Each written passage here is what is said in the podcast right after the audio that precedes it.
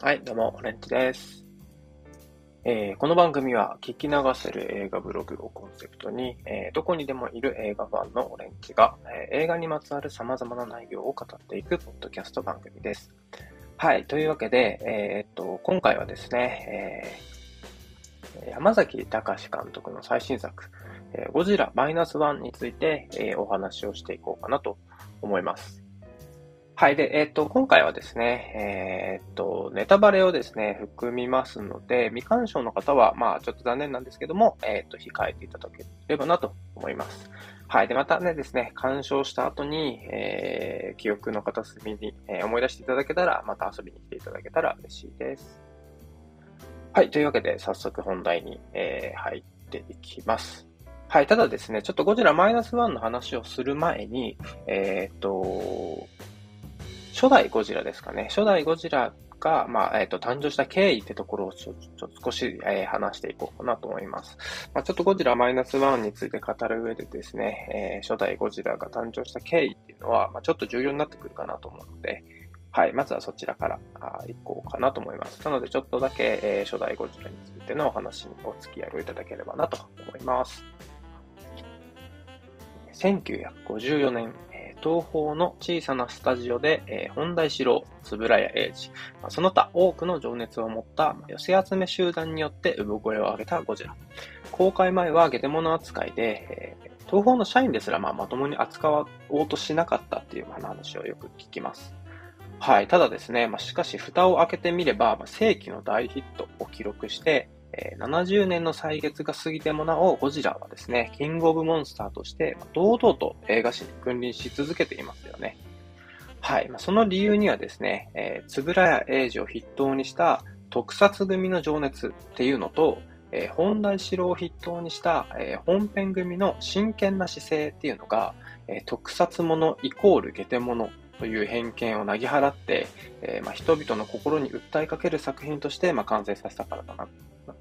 完成させたからなのかなっていうふうに思ってます。はい。で、まあ、当時ですね、まあ、すでに黒沢組の俳優として、まあ、地位、それなりの地位を築いていたですね、まあ、志村隆ですね、えー、生きるとか、あまあ、七人の侍とか、えー、まあ、黒沢明の作品でも有名なんですけども、まあ、そんな志村隆をキャスティングするあたりからも、えー、ゴジラの本気度っていうのが伺えるかなっていうふうに思います。はい。で、えー、本題四郎はですね、まあ、ゴジラに対して、えー、こんなコメントをしているんですね。えー、私の狙う真実は、えー、水爆下の恐怖にあへぐ現代人の心理的デフォルマシオンデフォルマシオンっていうのは、まあ、直接的に描けない心の奥底を別の角度から描いたものということになるんですけども、えー、心理的デフォルマシオンであるというふうにコメントしています。はい。つまりですね、ゴジラには、えーまあ、原水爆を批判した反戦映画的な側面もあるんです。はい。まあ、ゴジラが公開された1950年代前半はですね、まだ戦争の傷も癒えておらず、唯一の被爆国であることも相まってか、米ソで繰り返し行われていた水爆実験に、えー、まあ、恐怖を感じていたんですね。50年代の、まあ、日本国民というのは水爆実験に対して恐怖を感じていたんです。はい。そんな矢先ですね、1954年、ゴジラが公開する年なんですけども、1954年3月1日にですね、日本のマグロ漁船、えー、第五福竜丸がですね、えー、アメリカ合衆国が、えーま、ビキニ干渉で行っていた、えー、水爆実験によって被爆してしまうんですね。はい。まあ、つまりですね、ついに、やっぱ日本国民が恐怖を感じたその恐怖っていうのはですね、現実になってしまったっていうわけですね。はい。で、まあ、その、そんな、えー、まあ、バックヤードがある、えー、54年初代ゴジラの冒頭でですね、まあ、消息不明となる、えー、漁船は、えー、第五福竜丸事件へのメタファーであって、まあ、その後ですね、えー、84年に公開されたゴジラだったりだとか、まあ、シンゴジラっていうのは、えーまあ、船から始まる、えー、描写がになってるんですけども、まあ、そういった船から始まるっていうのは、えー、こういった、まあ、第五福竜丸の系譜っていうのを辿っているというふうに感じています。はい。でまたですね、えー、本田四郎自身もですね、えー、第二次世界大戦にですね、出兵していまして、終戦後半年間ぐらいですね、捕虜の経験もしているそうです。はい。で、まあ、当時のことをですね、えー、本田四郎の、えー、奥さんですね、まあ、君夫人がですね、貴重なインタビューっていうのを、ま、メカゴジラ逆襲のブルーレイの中で、えー、されているので、まあ、こちらは気になる方はぜひぜひ、えー、聞いていただけたらなっていうふうに思います。はい。で、まあ、そんなゴジラなんですけども、まあ、その後ですね、ヒロイックになっていったりだとか、まあ、子供の味方になっていったりとですね、まあ、様々な変化を遂げながら、まあ、世界中の人々に恐れ、恐れられつつも、えー、愛される存在と、まあ、なっていったっていうのが、えー、ゴジラの系譜、えー、歴史ですね。はい。まあ、そんなゴジラ映画のま根底にはですね、あ先ほどもお話しした通り、えー、反戦だったり社会風刺っていうのが込められているんですね。はい。まあ、例えば、えー、ゴジラ対ヘドラではですね、まあ、高度経済成長によって汚染されていく地球っていうのを風刺していたりだとか、えー、まあ、シン・ゴジラでは、えー、3.11ですね、際にですね、まあ、あらわになった、まあ、国家の頼りなさみたいなのを、えー、描いていたりしました。え、ではですね、え、今回のゴジラマイナスワンではですね、ま、どんなメッセージが込められていたのかっていうところに注目してみたいなって思います。はい。で僕が思うにですね、まあ、それっていうのは、えー、まあ、命の大切さっていうところをですね、解いていたのかなっていうふうに感じました。はい。まあ、命の大切さなんっていうふうに言うとですね、まあ、飽きるほど、まあ、映画の中ではですね、まあ、飽きるほど描かれてきたことですし、まあ、薄っぺらさっていうのを感じてしまう人も少なくないのかなっていうふうに思います。はい。ただですね、まあ、どんなに繰り返し描かれた描かれてきたことでもですね、えー、まあ、その描き方次第では心に深く残るものを作れるっていうのが、まあ、映画の素晴らしいパワーかなっていうふうに思うんですけども、えー、まあ、その点で言えば、えー、今回のゴジラマイナスワンっていうのは、近年稀に見るくらい立派な反戦映画だったのかなっていうふうに感じました。はい。でまあ、なぜ、えーまあ、人類っていうと、まあ、ちょっと大きな話で言うと人類、我々ですね、っていうのは、ま、反戦をするのかっていうところを考えるとですね、えー、まあ、様々な議題があるとは思うんですけども、えー、結局のところですね、反戦の真意っていうのは、え、命が大切だからっていうところというですね、まあ、思いに帰結するのかなっていうふうに感じるんですね。はい。で、えー、まあ、本作の主人公ですね、敷島、えー、光一って読めばいいのかな？敷島光一、まあ、神木隆之介演じる敷島はですね、えーまあ、特攻隊に指名されるも、えー、生きることにしがみつきですね、えー、嘘によって生還したがために、えー、自分は生きては生きて、生きていてはいけない人間なんだっていうですね、呪縛にとらわれた人物でした。はい。そんなですね、えー、敷島はですね、終戦後、故郷に戻ってきてもなお、えー、生きて帰ってきたことをですね、林家の、えー、太田澄子、えー、安藤桜演じる太田澄子からですね、咎められる始末で、えー、終戦直後の、えー、ムードも痛いほど伝わってくるシーンがですね、数々、えー、序盤にはですね、特にあったかなって思います。はい。まあ、そんな中ですね、えー、大石のり子、えー、浜辺美波演じる大石のり,、えー、のり子とですね、その連れ子の秋子と出会うことで、まあ、敷島のそんな自爆っていうのはですね、徐々に変化していくことになっていきます。はい。でちなみに、えー、安藤桜演じる澄子についてもですね、ちょっと言及しておきたいんですけども、えー、この役がですね、まあ、非常に素晴らしくって、えーまあ、先ほども話した通り、終戦直後のムードを伝えるのにですね、まあ、これ以上のないくらい説得力を与えている役だったのかなっていうふうに感じました。はい。でも、初めはですね、この、えー、スミコは、えー、高圧的でですね、まあ、近寄りがたい人物として描かれているんですけども、えー、彼女はですね、戦争によって変えられてしまっただけの人物であって、えー、ま、時間が彼女を癒しですね、えー、ま、元の思いやりのある人物へと少しずつ変化していく様がとても感動的に描かれていたかなって思います。はい。まあ、なんかちょっとあれですね、復興のメタファーっていうところにも、えー、かけられているのかなっていうふうにも感じましたね。はい。まあですね、そんなようにですね、まあ、命の大切さっていうテーマはですね、まあ、敷島の、えー、生きては、生きていてはいけないっていう感情と、えー、のりこのですね、何としても生きるっていう信念の間で、えー、まあ、睨め、睨み合うかのように語られているんですね。はい。で、まあ、えっ、と、真っ向勝負でですね、まあ、とてもシンプルに語られてるがゆえにですね、伝わりやすい反面、えー、まあ、そんな、えー、伝わりやすさがゆえに薄っぺらく感じてしまう嫌いがあるかなっていうふうに思います。はい。まあ、特にですね、えー、まあ、多くの映画を見ている人にとっては、あまあ、薄っぺらく感じてしまうことも多いのではないのかなっていうふうに感じました。はい。まあ、だからこそ、えー、本作はですね、そんな終戦直後を、えー、舞台にですね、えー、特攻隊の生き残りを主人公にした物語だったのかなっていうふうに感じます。はい。特攻隊っていうものについて、まあ、ちょっと簡単に説明しておくと、戦闘機やですね、小型艇で戦艦に体当たりをする攻撃を行う部隊のことを、えー、示していて、まあ、出撃したら最後ですね、まあ、決して生きて帰ることができないっていうのがですね、まあ、特攻隊だったんですけど、ですね。はい。で、まあ、命を賭して、えー、まあ、祖国を守ろうとした彼らの気高さっていうのはですね、まあ、敬意に値するものであって、まあ、そんな、えー、彼らの気高さの上に今、えー、我々の、え、日本が立ってるっていうのは間違いないことなんですけども、ま、特攻っていうですね、ま、そういう思想自体は、まあ、国として誇れるものではないのかなっていうふうに、えー、まあ、個人的には思います。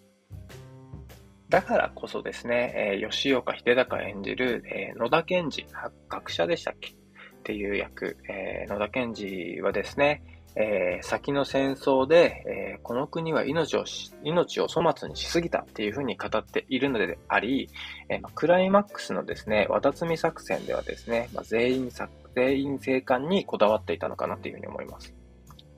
そんなテーマの中で、えー、和田摘み作戦ではですね、えー、誰一人犠牲者を出さなかったからですね、まあ、近年稀に見る立派な反戦果というふうに、えーまあえー、語らせていただいたんですけども、まあ、ともするとですね、まあ、ゴジラと共に散ったですね、えー、初代ゴジラのラスト、えー、芹沢博士か。芹沢博士がですね、えー、まあ、ゴジラと共に散ることになるんですけども、そんな初代ゴジラのラストに対するアンチテーゼだったのかなっていうふうに感じます。はい。まあ、このようにですね、えー、まあ、一見繰り返し描かれてきていて、まあ、飽き飽きしたテーマのようにも見えてしまいがちなんですけども、まあ、よく目を凝らすとですね、ま、生きて抗ってきた先人たちのですね、力強さっていうのが見えてくるのかなっていうふうに思います。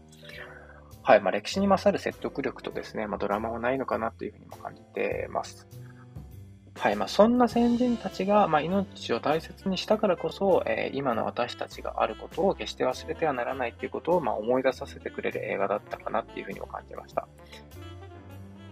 はい。で、えー、つぶらや英二の、まあ、右腕右腕としてですね、え、撮影助手を務めた、えー、後のですね、二代目特技監督として、えー、ゴジラシリーズを牽引していくことになるですね、えー、有川貞正っていう方がいるんですけども、えー、この有川貞正がですね、えー、戦争がもう少し長引けば、ゴジラに参加できなかったっていうふうに語ってるんですね。はい。なんでこんな風に有川が語ったかというとですね、えー、実は、えー、有川貞正自身も、えー、特攻隊に指名された一人だったんですね。はい。出撃前に終戦を迎えたおかげで、えー、まあ、奇跡の生還と言ったら、えー、という形容してもいいのかなって思うんですけども、まあ、そんなおかげで生還した人物だったんです。はい。まあ、ともするとですね、えー、有川が戦死していたらですね、えー、ゴジラっていう作品自体このように誕生していなかったかもしれませんし、まあ、本題城だってですね、戦場で捕虜になっていた、えー、経験もあるのだから、まあ、えー、有川と同じようなことが言えるのかなっていうふうに思います。つまり、えー、ゴジラ、ゴジラ映画、ゴジラシリーズっていうのは、えー、戦争でギリギリ生還した人によって生み出された作品でもあるんですね。はい。で、本作ゴジラマイナスワンの中でも、えー、もっと戦争が長引いていれば俺だってっていうか、いうふうにですね、語る、えー、水島四郎。山田四郎を語る、山田四郎を演じる、えー、水島四郎に対してですね、敷島が激怒するシーンっていうのがあるんですけども、えー、まあ、これは生還したことで、まあ、命拾いしてですね、未来へとつなぐことができた命への思いだったからっていう風な気がします。はい。先ほども、えー、まあ、ご紹介した有川のエピソードと、まあ、ゴジラシリーズのつながりっていうのはですね、えー、まあ、そんなシーンの思いを象徴するものであるのかなっていうふうに感じます。はい。えー、っと、まだゴジラシリーズの醍醐味の一つにですね、まあ、その時代を映す鏡というとでも言うべきかですね、えー、時代に合わせられた風刺が入っていることっていうのも多いんですね。はい。で、例えば、えー、まあ、先ほども、えー、話をして、した通りですね、えー、ゴジラ対ヘドラっていうのは高度経済成長による汚染っていうのを、まあ、シン・ゴジラは、まあ、3.11から見えてきた国の頼りなさっていうのを描いていたんですけども、えー、これはですね、まあ、先ほど話した本題四郎がですね、初代ゴジラに込めたですね、その真実っていうところのスピリットっていうのをずっと受け継いでいるものだっていうふうに思います。はい。でででですね、まあ、ゴジラのみで、えー、勝負しているゴジラ映画っていうのは、えー、54年の初代ゴジラ、あとは84年のゴジラ、あとは2014年、えー、公開された、まあ、記憶に新しいシン・ゴジラと、まあ、本作、えー、ゴジラマイナスワンの4本のみなんですね。で、えー、まあ、ゴジラのみで勝負するっていうことは、まあ、相手怪獣が不在なのでですね、まあ、より一層人間の役割っていうのが強くなってきます。はい。そんな中でですね、えー、84年に公開されたゴジラと、えー、シン・ゴジラっていうのはですね、まあ、対のような関係になっていてですね、えー、まあ、どちらもゴジラにまつわるポリティカルアクションを描いた作品なんですね。はい。なのでですね、まあ、ゴジラ、えー、シン・ゴジラは80年のゴジラの DNA を受け継いでると言っても、えー、まあ、過言ではないのかなって思います。はい。で、まあ、ゴジラ、84年のゴジラとですね、シン・ゴジラっていうのを、ま、比較してみてもらうとまた面白いと思うので、まあ、こちらも、えー、機会があればぜひぜひやってみてください。はい。で、まあ、54年のゴジラ、初代ゴジラですね。もうポリティカルアクションというほどのものではないんですけども、えー、まあ、ゴジラ殲滅っていうところにはですね、まあ、自衛隊が動いていて、まあ、国が強く関与しているんですね。はい。で、ではですね、えー、ゴジラマイナスワンはどうだったかっていうと、えー、最初から最後まで、まあ、国が国として機能していなくって、まあ、市政の人々の力によって動いてたように感じますよね。はい。で、新生丸の乗組員も、ワトツミ作戦のメンバーもみんな市政の人々のみで構成されていて、えー、まあ、これはゴジラのみで、えー、まあ、勝負しているゴジラ映画としてはですね、まあ、初めてのことで、まあ、先のパンデミックからですね、まあ、今日に至るまでですね、ですね、まあ、様々な出来事の中で、まあ、世界中の人々が感じたですね、まあ、自分たちの力で、まあ、何とかしなくてはいけないなっていうふうな思いを投影しているのかなっていうふうにも、はい、思いました。はい。まあ、そんな、こんなでですね、えー、今の時代っていうのを、えー、ゴジラマイナスワンではこういう形で映していたのかなっていうふうに思います。はい。えー、で、ここからですね、まあ、ちょっとね、テーマの方向性を変えて、えー、ゴジラマイナスワンに登場したですね、まあ、メカに対、メカと、まあ、物語つながりっていうところをですね、ま、ちょっと深掘りしていこうかなと思います。はい。で、まあ、先ほど、先ほどからですね、まあ、何度かあお話ししている通りですね、ゴジラマイナスワンはですね、終戦直後を舞台に特攻隊の生き残りを主人公にした物語なんですね。はい。でつまり、主人公はパイロットっていうことになります。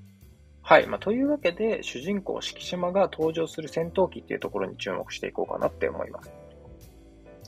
えー、敷島がですね、まあ、最初に登場している戦闘機はですね、特攻用に改造された、えー、ゼロ式艦上戦闘機、えー、通常、通称ゼロ戦ですね。はい。で、ゼロ戦は、えーまあ、空母に搭載してですね、運用する、えー、艦上戦闘機っていう、えーえー、戦闘機っていうところに属していて、まあ、その性質上ですね、まあ、前線に配備され、配備される戦闘機、えー、ということになるかなって思います。はい。まあ、つまり、攻め、攻め、えー、攻守の、えー、攻ですね、えー、攻めの戦闘機っていうことになるかなっていうふうにはい。で、本作の後半でですね、まあ、敷島は別の戦闘機にも登場するんですけどもですね、えー、まあ、そちらについて語る前に、えー、ゴジラの放射熱線についてもですね、ちょっと注目していきたいかなっていうふうに思います。はい。で、えー、ゴジラの放射熱線、えゴジラといえば放射熱線。えー、放射熱線といえばゴジラって言ってもですね、まあ、過言ではないくらい、えー、まあ、キングオブモンスターを象徴するのがですね、まあ、放射熱線なんですけども、えー、今回の放射熱線にはですね、特別なメタファーが与えられていました。はい。ま、それというのがですね、ま、原爆っていうのを象徴していて、えー、ゴジラの、ゴジラがですね、まあ、熱線を放つと、激しい閃光の後にですね、えー、着弾地点は、えー、まるでキノコ雲のようなですね、まあ、まがまがしい黒煙を、え、上げていて、えまあ、その後ですね、黒い雨というのを、えー、降らしていましたよね。はい。またですね、え、ゴジラの放射熱線は、えー、過去、えー、金子修介監督によるですね、えー、ゴジラ、モスラ、キングギドラ、えー、大怪獣総攻撃、え、でも、えー、原水爆のようなメタファーが与えられています。はい。で、またですね、命の大切さとか、えー、大切さっていうテーマとかですね、まあ、一作目に対するリスペクトなどなどですね、えー、まあ、今回のゴジラマイナスワンと同じような血統を感じるので、まあ、未見の方はですね、えー、ぜひぜひ一度鑑賞してもらえたらなと思います。はい。えー、ゴジラモスラキングギドラ大怪獣総攻撃と、えー、ゴジラマイナスワンをですね、まあ、比較してみてみると、またちょっと面白いかなっていうふうに思います。はい。まあ、とにかくですね、えー、今回の放射熱線、えー、ひいてはまゴジラの存在自体ですね、えー、ゴジラの存在自体がですね、まあ、原爆を象徴していました。はい。で、えー、大江健三郎著のですね、えー、ヒロシマ・ノートっていう、まあ、広島原爆に対するですね、えー、ことを扱ったあ、まあ、書籍があるんですけども、ね、そんなヒロシマ・ノートの冒頭にはですね、えー、爆心地の話を伝えてくれる人は、えー、いませんというですね、一文が綴られています。はい。まあ、とても重い言葉だと思うんですけども、で、ちょっとこのヒロシマ・ノートっていうのもですね、今回のゴジラだとか、まあ、ゴジラ映画の、えー、持っている、えまあ、真のメッセージ性っていうんですかね、まあ、そういうところを理解する上ではですね、ヒロシマ・ノートっていう書籍はとても重要な一作だと、一冊だと思うので、えー、まあ、興味のある方はですね、ぜひぜひ読んでいただけたらなと思います。はい。で、また、放射熱線の着弾地点もですね、まあ、そんな、えー、まあ、ヒロシマ・ノートで語られていたかのような絶望感だったりだとか、まあ、悲しさを感じさせるような光景が広がっていたかなという光景が広がっていたかなっていうふうに思います。はい。で、ちょっと話を戦闘機に戻しまして、えー、敷島がですね、えー、物語の後半で登場するのはですね、えー、幻の戦闘機、えー、神殿っていう戦闘機でした。はい。で、神殿は第二次世界大戦末期にですね、えー、日本海軍が試作した戦闘機で、えー、まあ、実際の戦闘記録はなくですね、まあ、ミリタリーファンを興奮される、興奮させる、まあ、機体なわけなんですけども、えー、そんな神殿がですね、えー、何のために作られたのかっていうところの理由がですね、え今回のゴジラマイナスワンの物語へとですね、ましっかりと絡んでくるんですね。はい。で、神殿っていうのは、え極地戦闘機として開発されていました。はい。で、局地戦闘機っていうのは、まあ、ざっくり言うと、えー、基地だったり、えー、艦隊の上空を防御する防御を担当する戦闘機のことを指して、えー、B29 などのですね、えー、重爆撃機の、えー、撃墜を目的に開発されています。そしてですね、えー、広島と長崎に、原爆を投下したのがですね、まあ、他でもない B29 だったんですね。はい。つまり、えー、原爆を運ぶ重爆撃機をですね、まあ、撃墜、撃墜するために作られたが、えー、出撃することができなかった神殿っていうのがですね、えー、今度は原,、まあ、原爆を象徴するゴジラからですね、まあ、日本を守るために出撃するっていうですね、まあ、熱い熱い展開になっているんですね。はい。でさらにですね、えー、特攻隊を筆頭にですね、えー、命を粗末にしてきた過去っていうのを生産するかのようにですね、えー、神殿には、神殿にはですね、えー、脱出装置っていうのが備えられていて、まあ、生きることを肯定するような戦闘機作りになっていました。はい。で、まあ、殺す道具に対して、まあ、生きることを肯定する意味が付けられていて、まあ、矛盾を感じなくもないんですけども、まあ、やはりですね、えー、まあ、本作の舞台装置としてはですね、まあ、最高の演出だったのかなって思います。え脱出装置がですね、脱出装置がまあ最高の演出だったのかなというふうにも感じます。はい。まあ、ちょっとその脱出装置について、まあ、一つ批判的な言及をするのであれば、まあ、神殿の脱出装置がですね、まあ、呼び出された整備兵の、えー、立花ね、立花修作ですかね、えー、青木宗隆演じる立花によって、まあ、設置されたものなんですけども、えー、まあ、これがですね、まあ、敷島の依頼だったりとか、まあ、も、もしくはですね、元から備わっていたものとして、まあ、描いて欲しかったなっていうふうにも思ったりします。はい。まあ、前者ですね、敷島の依頼だったとしたらですね、まあ、誰かに与えられるのではなくですね、まあ、自ら生きることを肯定する強さっていうのを感じることがあできたかなというふうにも思っていて、まあ、後者、えー、まあ、元から備わっていたものとして、まあ、描かれていたら、まあ、最後の最後でですね、今日本っていう国が、まあ、兵士の命を守ることに意識を向けていて、えーまあ、本も捨てたもんじゃないなっていう感じることができたのかなっていうふうにも、えー、思いました。はい。で、まあ、本作の、えー、場合、立花によって、まあ、脱出装置が設置されたっていうことはですね、まあ、敷島の自爆に対する許しっていうことが、あ与えられているのかなっていうふうにも思うんですけども、そもそもですね、えー、まあ、その敷島自身が、自体がですね、えー、許されなければならないほど、まあ、食材を背負っていないっていうふうに個人的には思うんですね。はい。まあ、敷島はただ行きたかっただけで、えー、まあ、特攻隊の思想自体は良い良いものとも思ってもいないので、えー、まあ、まあ、そんな、そんな中でですね、まあ、大戸島での、えー、出来事も、まあ、敷島、彼に責任があるっていうふうにはちょっと思えなかったっていうところがあります。はい。えー、ということでですね、またちょっと、えー、テーマの方向性を変えて、えーまあ、ゴジラマイナスワンですね、まあ、初代ゴジラに対するオマージュだったりだとか、まあ、ラブレター的なものが、えー、非常に多く、えー、されているので、まあ、そんなところをですね、まあ、ちょっと、えー、拾える分だけ、えーまあ、ご紹介していけたらなと思います。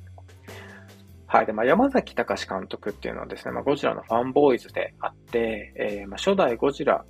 とですね、えー、まあ、本作がですね、まあ、最も時代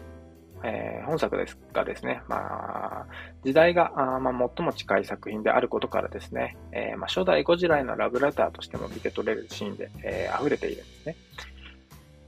はい。で、えーまあえー、最初のシーンとなるですね、えー、大戸島っていうのは、えーまあ、初代ゴジラが最初に上陸した島でですね、えー、ゴジラっていう名前が、あ大戸島の島民から与えられたっていう流れも、えーまあ、同じです。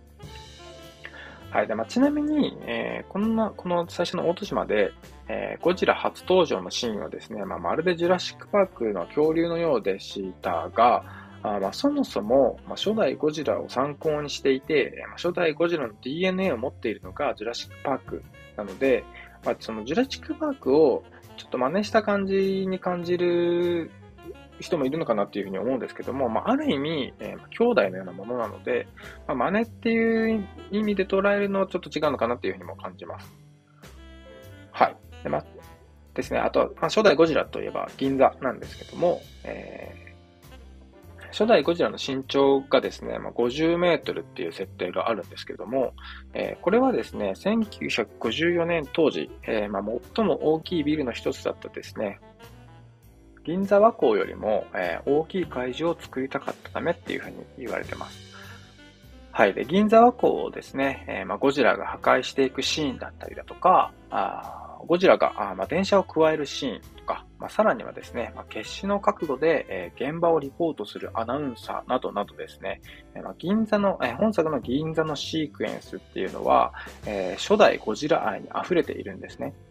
はい。で、まあ、初代ゴジラのアナウンサーのシーンっていうのはですね、まあ、結構有名で、まあ、どのシーンも有名なんですけども、まあ、アナウンサーのシーンも有名で、えー、取材陣がいるですね、鉄塔をゴジラが倒してしまってですね、えー、その鉄塔とともにですね、崩れ、崩れ落ちていく、えー、アナウンサーがですね、えー、まあ、それでは皆さんさようならっていうふうにですね、えー、っていう、まあ、名言も残っていたりします。はい。で、アナウンサーのシーンで、えー、まあ、初代のゴジラ、え、本作のアナウンサーのシーンで、え、初代ゴジラの名言っていうのが飛び出ることはなかったんですけども、まあ、崩れゆくビルとともにですね、散っていく様っていうのはですね、えまあ、明らかにゴジラのオマージュだったかなというふうに思います。はい。さらにですね、えー野田賢治がですね、えーゴジラ殲滅作戦の解説を行っているシーンっていうのはですね、志村隆演じる山根博士が、えー、ゴジラの生態について解説しているシーンをですね、まあ、とても彷彿させています。っていうのと、まあ、和田摘作戦によって、えー、ゴジラがですね、泡に包まれながら海底に沈んでいく様っていうのはですね、まるでオキシジェンデストライデストロイヤーを食らった姿っていうのと、まあ、個人的にはダブって見えました。はい。まあ、こんな感じでですね、ゴジラマイナスワンっていうのはですね、まあ、初代ゴジラ愛に溢れている作品なんですね。はい。で、まあ、今回僕がこういうふうに語ったところ以外にもですね、もっともっともっと細かいところでですね、初代ゴジラと、えー、ま、重なるオマージュ、えー、ラブレターのようなものはですね、えー、あると思うので、まあ、ぜひぜひ探していただけたらなっていうふうに思います。はい。というわけで、えー、またちょっとテーマを変えてですね、今度はですね、ゴジラの劇伴についても触れておきたいなっていうふうに思います。はい。で、まあ、ゴジラの劇伴といえばですね、誰もが思いつくゴジラのメインテーマっていうのがあるかなっていうふうに思います。でででん、でででん、でででででででででんってやつですね。はい。で、まあ、ともするとですね、えー、ゴジラ映画を見たことがない人でさえですね、まあ、一度は耳にしたことがあるのかなっていうふうにも思います。はい。まあ、そんな超有名な劇伴を生み出したのがですね、えー、まあ、作曲家のですね、伊福部明っていう人物なんですけども、えー、このメインテーマはですね、まあ、なんとなんと1950年の初代ゴジラで生み出されてからですね、まあ、微妙なアレンジを加えられながらもですね、えー、現代まで生き続けている音楽なんですね。70年代、80年代、90年代とですね、まあ、時代を超えて愛され続けたゴジラの、えー、テーマなんですけども、まあ、とりわけですね、90年代のゴジラ映画ではですね、えー、まあ、ゴジラが活躍するシーンに挿入されることが多かったのかなというふうに思います。はい。しかしながらですね、まあ、この実のところを言うと、えー、この曲、この劇伴っていうのはですね、え、ゴジラと戦う人間たちのテーマとして作曲されたものだったんですね。はい。で、石久部っていう人物はですね、えー、挿入されるシーンについて、えー、まあ、事細かに監督に尋ねてですね、まあ、時に監督側がですね、もうもう勘弁してくれって思うほど、まあ、意欲的にそのシーンのことについて、えー、調査をしていたっていうふうな、え話が残っています。はい。でその理由はですね、えー、まあ、自分が作曲をするのであれば、そのシーンに最適な音楽をつけたいからっていうところに、えー、なっていて、まあ、音楽に対してですね、まあ、並々ならぬプライドを持った人物だったっていうことが伺えます。はい。で、当初はですね、まあ、石久部イコールゴジラの作曲家っていう風にですね、まあ、代名詞されるようにもなってきたんですけども、そんな代名詞されるのが嫌だったようなんですが、まあ、いつしかそんな代名詞っていうのが、あまあ、石久部の中でもこれに変わっていったそうです。はい。ではではですね、まあ、本作のゴジラのメインテーマが流れるシーンを思い出してほしいんですけども、えー、ゴジラマイナスワンでですね、ゴジラのメインテーマがどこで流れていたかというとですね、えー、渡積作戦が市政の人々、えー、渡積作戦でですね、市政の人々が、えー、一つになってゴジラに向かっていくシーンで、えー、流れていました。はい。で、まさにですね、ゴジラと戦いに挑む人々のシーンに挿入されていて、そんな、えー、伊福部な、伊福部の意図がしっかりと組んだですね、まあ、最高のタイミングで流れたと言って過言ではないかなっていうふうに思いました。はい。で、続いてですね、まあ、軽く本作とですね、えー、ゴジラ映画としてのですね、VFX っていうところにも、えー、触れておこうかなって思います。えー、ミニチュアだったりだとかですね、えー、スーツアクター、あとはカメラスピード、あとは総演ですね。あとは合成とかかな。はい。まあ、そんな様々な職人のですね、技術の、えー、生み出した特撮によって、えー、作られてきたゴジラなんですけども、えー、1990年代の後半の、えー、ゴジラ映画からですね、まあ、徐々にデジタル化が進んでいて、えー、2000年代ではですね、フル CG のゴジラも登場しています。はい。しかしですね、まあ、フル CG でゴジラを描くにはですね、まだまだ2000年代ではですね、時代が追いついていなかったのかなっていうのが、えーまあ、2000年代のゴジラを見た印象です。はい。しかし、まあ、2010年代のシン・ゴジラですね、まあ、さらにそこから技術が、え進歩した2020年代、えー、まあ、今年なんですけども、えー、まあ、本作のゴジラマイナスワンではですね、ま、ほぼほぼ違和感を感じさせないレベルまで、え、到達していたかなっていうふうに思います。はい。まあ、ただですね、まあ、ちょっとデカめな深海魚が浮いてくるシーンが、あまあ、ショットがあったのかと思うんですけども、まあ、そこだけちょっと CG っぽさっていうのが気になってしまっています。まあ、個人的にはなんですけども。まあ、それでもですね、技術の進歩っていうのは、まあ、凄まじさを感じますね。はい。でそんな VFX がま進歩して、えー、まもちろんゴジラのスピード感が生まれたりだとか、ま迫力も段違いになっていたりもするんですけども、えー、ま VFX が進歩したことでですね、ま最も大きな貢献をしたっていうのが、えー、まえ、火だったりだとか、水の表現力っていうところになるかなっていうふうに思います。はい。まあ、ゴジラマイナスワンの公開に合わせてですね、まあ、ゴジラシリーズっていうのを、えー、まあ、個人的に1作目からですね、まあ、順番に見てきたんですけども、まあ、その中で感じたことの一つにですね、えー、まあ、どんなに精巧なミニチュアを作ってですね、まあ、どんなに素晴らしいアクターが怪獣を演じて、えー、まあ、どんなに巧みな操演の技術でですね、えー、触手や尻尾に命を吹き込んだとしてもですね、特撮ではどうしてもごまかせないものがあったんですね。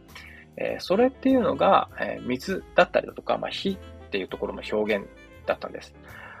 はい。で特に水のしぶきっていうのはどんなに頑張っても小さくすることはできなくって、まあ、その他の演出でま巧みに隠されてはいるんですけども、まあ、よく目を凝らすとですね、まあ、しぶきだったりだとか、えー、水の中に立つ泡立ち、水の表面に立つ泡立ちっていうのはですね、えー、人間の等身大のサイズにしかなり得ないんですね。はい。えー、それがですね、まあ、VFX になって、ようやく水しぶきの表現にですね、リアリティを生むことができていたのかなっていうふうに思います。はい。まあ、だからこそ、クライマックスではですね、えー、海戦、海で戦う海戦っていうのが選ばれていて、まあ、大迫力の、えー、戦艦映画としても見応え十分な作品になっていたのかなっていうふうに思います。はい。まあ、ぜひぜひですね、えー、まあ、特撮、えー、スーツアクターが演じてた頃のですね、え、水しぶき、水の表現だとか、まあ、火の表現というところと、えー、シンゴジラだとかだとかですね、え、ゴジラマイナスワンの、えー、そういう水の表現というところに、えー、まあ、比較して注目してみていただけたらなというふうにも思います。はい。まあ、そんな、えー、まあ、えー、回線っていう形で選ばれた、まあ、本作のラストなんですけども、まあ、ダイナマ作戦みたいで、まあ、とてもかっこよかったですよね。はい。でまあ、ダイナマ作戦についてですね、まあ、ちょっと、えー、どんな作戦なのかっていうところはですね、えー、ウィンストン・チャーチルっていう映画だったりとか、まあ、ダンケルクを、まあ、参照にしていただければ、あまあ、わかるかなっていうふうに思います。はい。まあ、あとはちょっと変わった角度からゴジラマイナス3について覗いてみてみようかなっていうふうに思うんですけども、えー、というのもですね、まあ、蝶がつくほどゴジラマニアのですね、佐野史郎がですね、えー、まあ、ゴジラ映画はクトゥルフだっていう風に語っていたのがですね、結構面白くって、まあ、こちらについてちょっと軽く紹介したいなっていう風に思います。はい、まあ、クトゥルフ、クトゥルフ神話ですね。クトゥルフ神話っていうのは、HP ラブクラフトが生み出した、まあ、架空の、あ小説上の神話のことを指していて、えー、クトゥルフっていうですね、まあ、神様を筆頭に様々な邪神が登場する物語なんですね。はい。で、まあ、あまりクトゥルフ、クトゥルフ神話に詳しいわけではないので、そんなに突っ込んだことが言えるわけではないんですけども、えー、まあ、クトゥルフ神話っていうのはですね、海と強く関係がしているんですね。はい。まあ、そんな中ですね、佐野史郎がゴジライコールダゴン、えー、ゴジライコールダゴン説っていうのを唱えているんですけども、えダゴンっていうのはですね、まあ、海からやってくるですね、まあ、繁魚を彷彿とさせるですね、えー、邪神なんですけども、えー、そんなダゴンの特徴、容姿っていうのがですね、ゴジラの容姿とですね、どことなく似ているんですよね。はい。で、まあ、思えば、今回のですね、ゴジラマイナスワンにおける、えー、ゴジラっていうのはですね、まあ、神としても描かれていて、まあ、かつですね、海上戦が非常に多かったことからですね、より、よりですね、今までのゴジラ映画よりも、よりよりクトゥルフ映画とも言えるような描かれ方がしていたような気もしています。はい。というわけでですね、まあ、最後になるんですけども、えー本作のラストのですね、まあ、ゴジラに対する敬礼についてとですね、そしてですね、まあ、最後ラスト、最後の最後ですね、えー、まあ、奇跡の生還を果たしたですね、まあ、ノリコの首筋に見えていた、まあ、G 細胞的な何かについてですね、えー、まあ、ちゃんと、ちゃんと読み解いて、えー、僕なりな思いを語って、まあ、最後にしようかなというふうに思います。はい。で、まずですね、なぜワトツミ作戦の参加者がですね、滅びくゴジラに敬礼をしたのかっていうところについて、えー、まあ、個人的な見解を、えー、思いを、えー、語ってみると、えー、これはですね、まあ、きっと、えー、人間の都合によって生み生み出されたゴジラをですね、まあ、人間の都合によって滅ぼしてしまったためなのかなっていうふうに、えー、思いました。はい。まあ、今回のゴジラはですね、えー、まあ、かなり恐怖を感じるように作られてはいるんですけども、まあ、そもそもですね、まゴジラをあま放射熱線を吐く巨大な怪物にですね、えー、変えてしまったっていうのは、ま他で他でもない人間なんですよね。はい。で最初の、最初のですね、初代ゴジラの、あゴジラ映画を撮った本田一郎の思いの中にはですね、えー、人間の科学の暴走による恐怖っていうところをですね、まあ、描いていて、まあ、そんな、えー、科学の暴走によって生み出されてしまったっていうのが、えー、ゴジラなわけです。はい。で、今回のゴジラにはですね、ビキニ干渉でのですね、水爆シーン水爆実験のシーンがあってですね、まあ、まさにゴジラへと変えられてしまうショットっていうのがありました。はい。で、まあ、そんな、ショットなんですけども、まあ、目のみを映したショットなんですが、あその、えー、目っていうのはですね、あの目にはですね、まあ、どこか悲しげというかですね、まあ、痛みを、痛みのようなものが、えー、感じられるのではないかなというふうに思います。えー、ゴジラは人間の傲慢によって生み出された怪獣っていうのはですね、まあ、すべての、すべてのゴジラ映画に共通する標語として、えー、存在していて、えー、あの、えー、本作のさ、ラストの敬礼にはですね、えー、そんなですね、え変えられたくもないものに変えられてしまったゴジラに対する申し訳なさだったりだとかですね、えこれからはですね、そんな、えま科学の暴走によって生み出されてしまった怪獣に対するですね、え教訓、えこれからあ教訓にしていくぞっていうようなですね、まあ、覚悟のようなものがあ、ま、見えた気がしました。はい。そしてですね、まあ、最後ですね、最後の最後なんですけども、えー、まあ、奇跡の生還を果たしたノリコの首筋に見えた G 細胞的な何かについてですね、えー、僕なりの思いを語っていこうと思うんですけども、えー、まあ、映画を見終わった後ですね、まあ、唯一と言っていいほど、えー、まあ、ノイズとして残ってしまったのが、えあの G 細胞的なものでですね、せっかく敷島はですね、生きていくことを肯定して、えー、のりこ、のりこはですね、まあ、奇跡の生還を果たしたのにですね、なんで水を差すんだっていうふうに思っていたんですけども、ともすると、あの G 細胞的な何かっていうのは、被爆のメタファーなんじゃないかなっていうふうにも思うんです。はい。で、先ほど、えー、大江健三郎著の広島ノートについて、えー、言及しましたが、えー、この書籍の内容はですね、え、こんな形で解説されています。ちょっと引用します。はい。で、えー、広島の悲劇は過去のものではない。1963年夏、現地を訪れた著者の見たものは、えー、十数年後のある日突然、突如として、えー、死の宣告を受ける被害者、被爆者たちの、えー、悲惨と威厳に満ちた姿であり、えー、医師たちの献身であった。著者と著者と広島との関わりが深まり、その報告は人々の胸を打つ。平和の思想の人間的基盤を明らかにし、現代という時代に対する告発の書っていうふうに、え広島ノートは紹介されています。はい。で、原爆によるですね、爆撃っていうのは、まあ、破局的でですね、え、とてもインパクトがあるので、えー、まあ、原爆によって破壊されてしまった街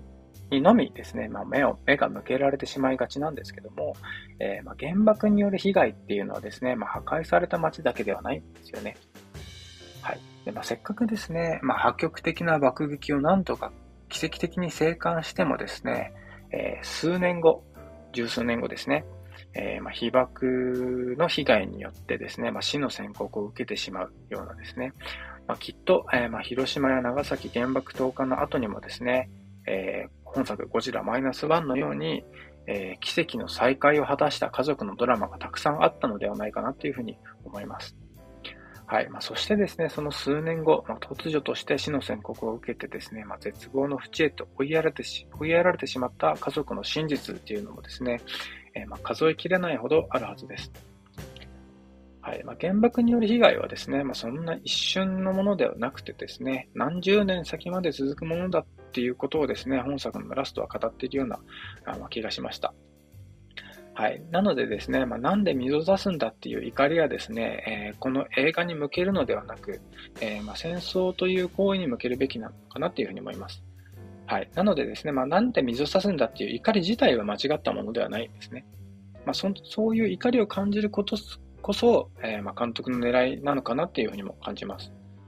はい。ただ、その、え怒りっていうのは、まあ、映画に向けるべきではなくて、まあ、戦争とこういう戦争という声に向けるべき。まあ、それこそですね、えー、反戦っていう、えー、思いの礎にすべきなのかなっていうふうに、えー、思いました。はい。というわけで、えー、ゴジラマイナスワンについて、ちょっと長々と語らせていただきました。はい。えー、で、今回のエピソードについてですね、ついてだったりだとか、番組へのご意見やご感想などありましたら、ぜひぜひお願いいたします。はい。また、インスタグラムもですね、運用しているので、えー、ぜひぜひこちらもフォローしていただけると嬉しいです。あとは映画ブログもやっているので、こちらもぜひよろしくお願いいたします。えー、インスタグラムとですね、映画の、映画ブログのリンクはですね、概要欄にありますので、ぜひぜひ覗いていってみてください。はい。あとちょっとですね、えー、注意というか、ちょっとお断りをしておきたいのがですね、えー、こんえー、今回の、えー、ポッドキャストの中で、えー、人物名ですね、本題城だとか松村英二だとか、いろいろな方について語ってきたんですけども、ちょっと継承は略して語らせていただいています。はい、別にですね、そのさんとか様とかをつけないことによって、えー、その人たちを下に見ているというわけではなくてですね、えー、あくまでもですね、まあ、映画表として、えーえー、フラットなあ語り口っていうんですかね。えー、まあ、フラットに、え語りたいがためにそういった形を取らせていただいています。なのでですね、え、ちょっと、あそのこら辺はご了承いただければなっていうふうに思います。はい。まあ、まあ、あの海外の映画の話をするときもですね、わざわざですね、えー、まあ、ミスターとかっていうふうにはつけないと思うので、まあ、そんな感じと同じように捉えていただけたら嬉しいです。はい。あとはですね、ちょっとまあミリタリーについてだとか、まあクトゥルクトゥルフについてもですね、ちょっと語ったりもしたんですけども、まあどちらも僕はですね、僕自身ちょっとにわかなところもあるので、えー、まあちょっとそこら辺は、あ広い心で、えー、見て、聞いていただけたらなっていうふうに思います。はい。まあなんかちょっと間違いなど、などありましたらですね、えー、メッセージ、コメント、何でもいいので、え、いただけるとはい、えー、励みになったりとか、まあ、新しい知識として蓄えさせていただくので、よろしくお願いいたします。はい、というわけで、長々となりましたが、最後までありがとうございました。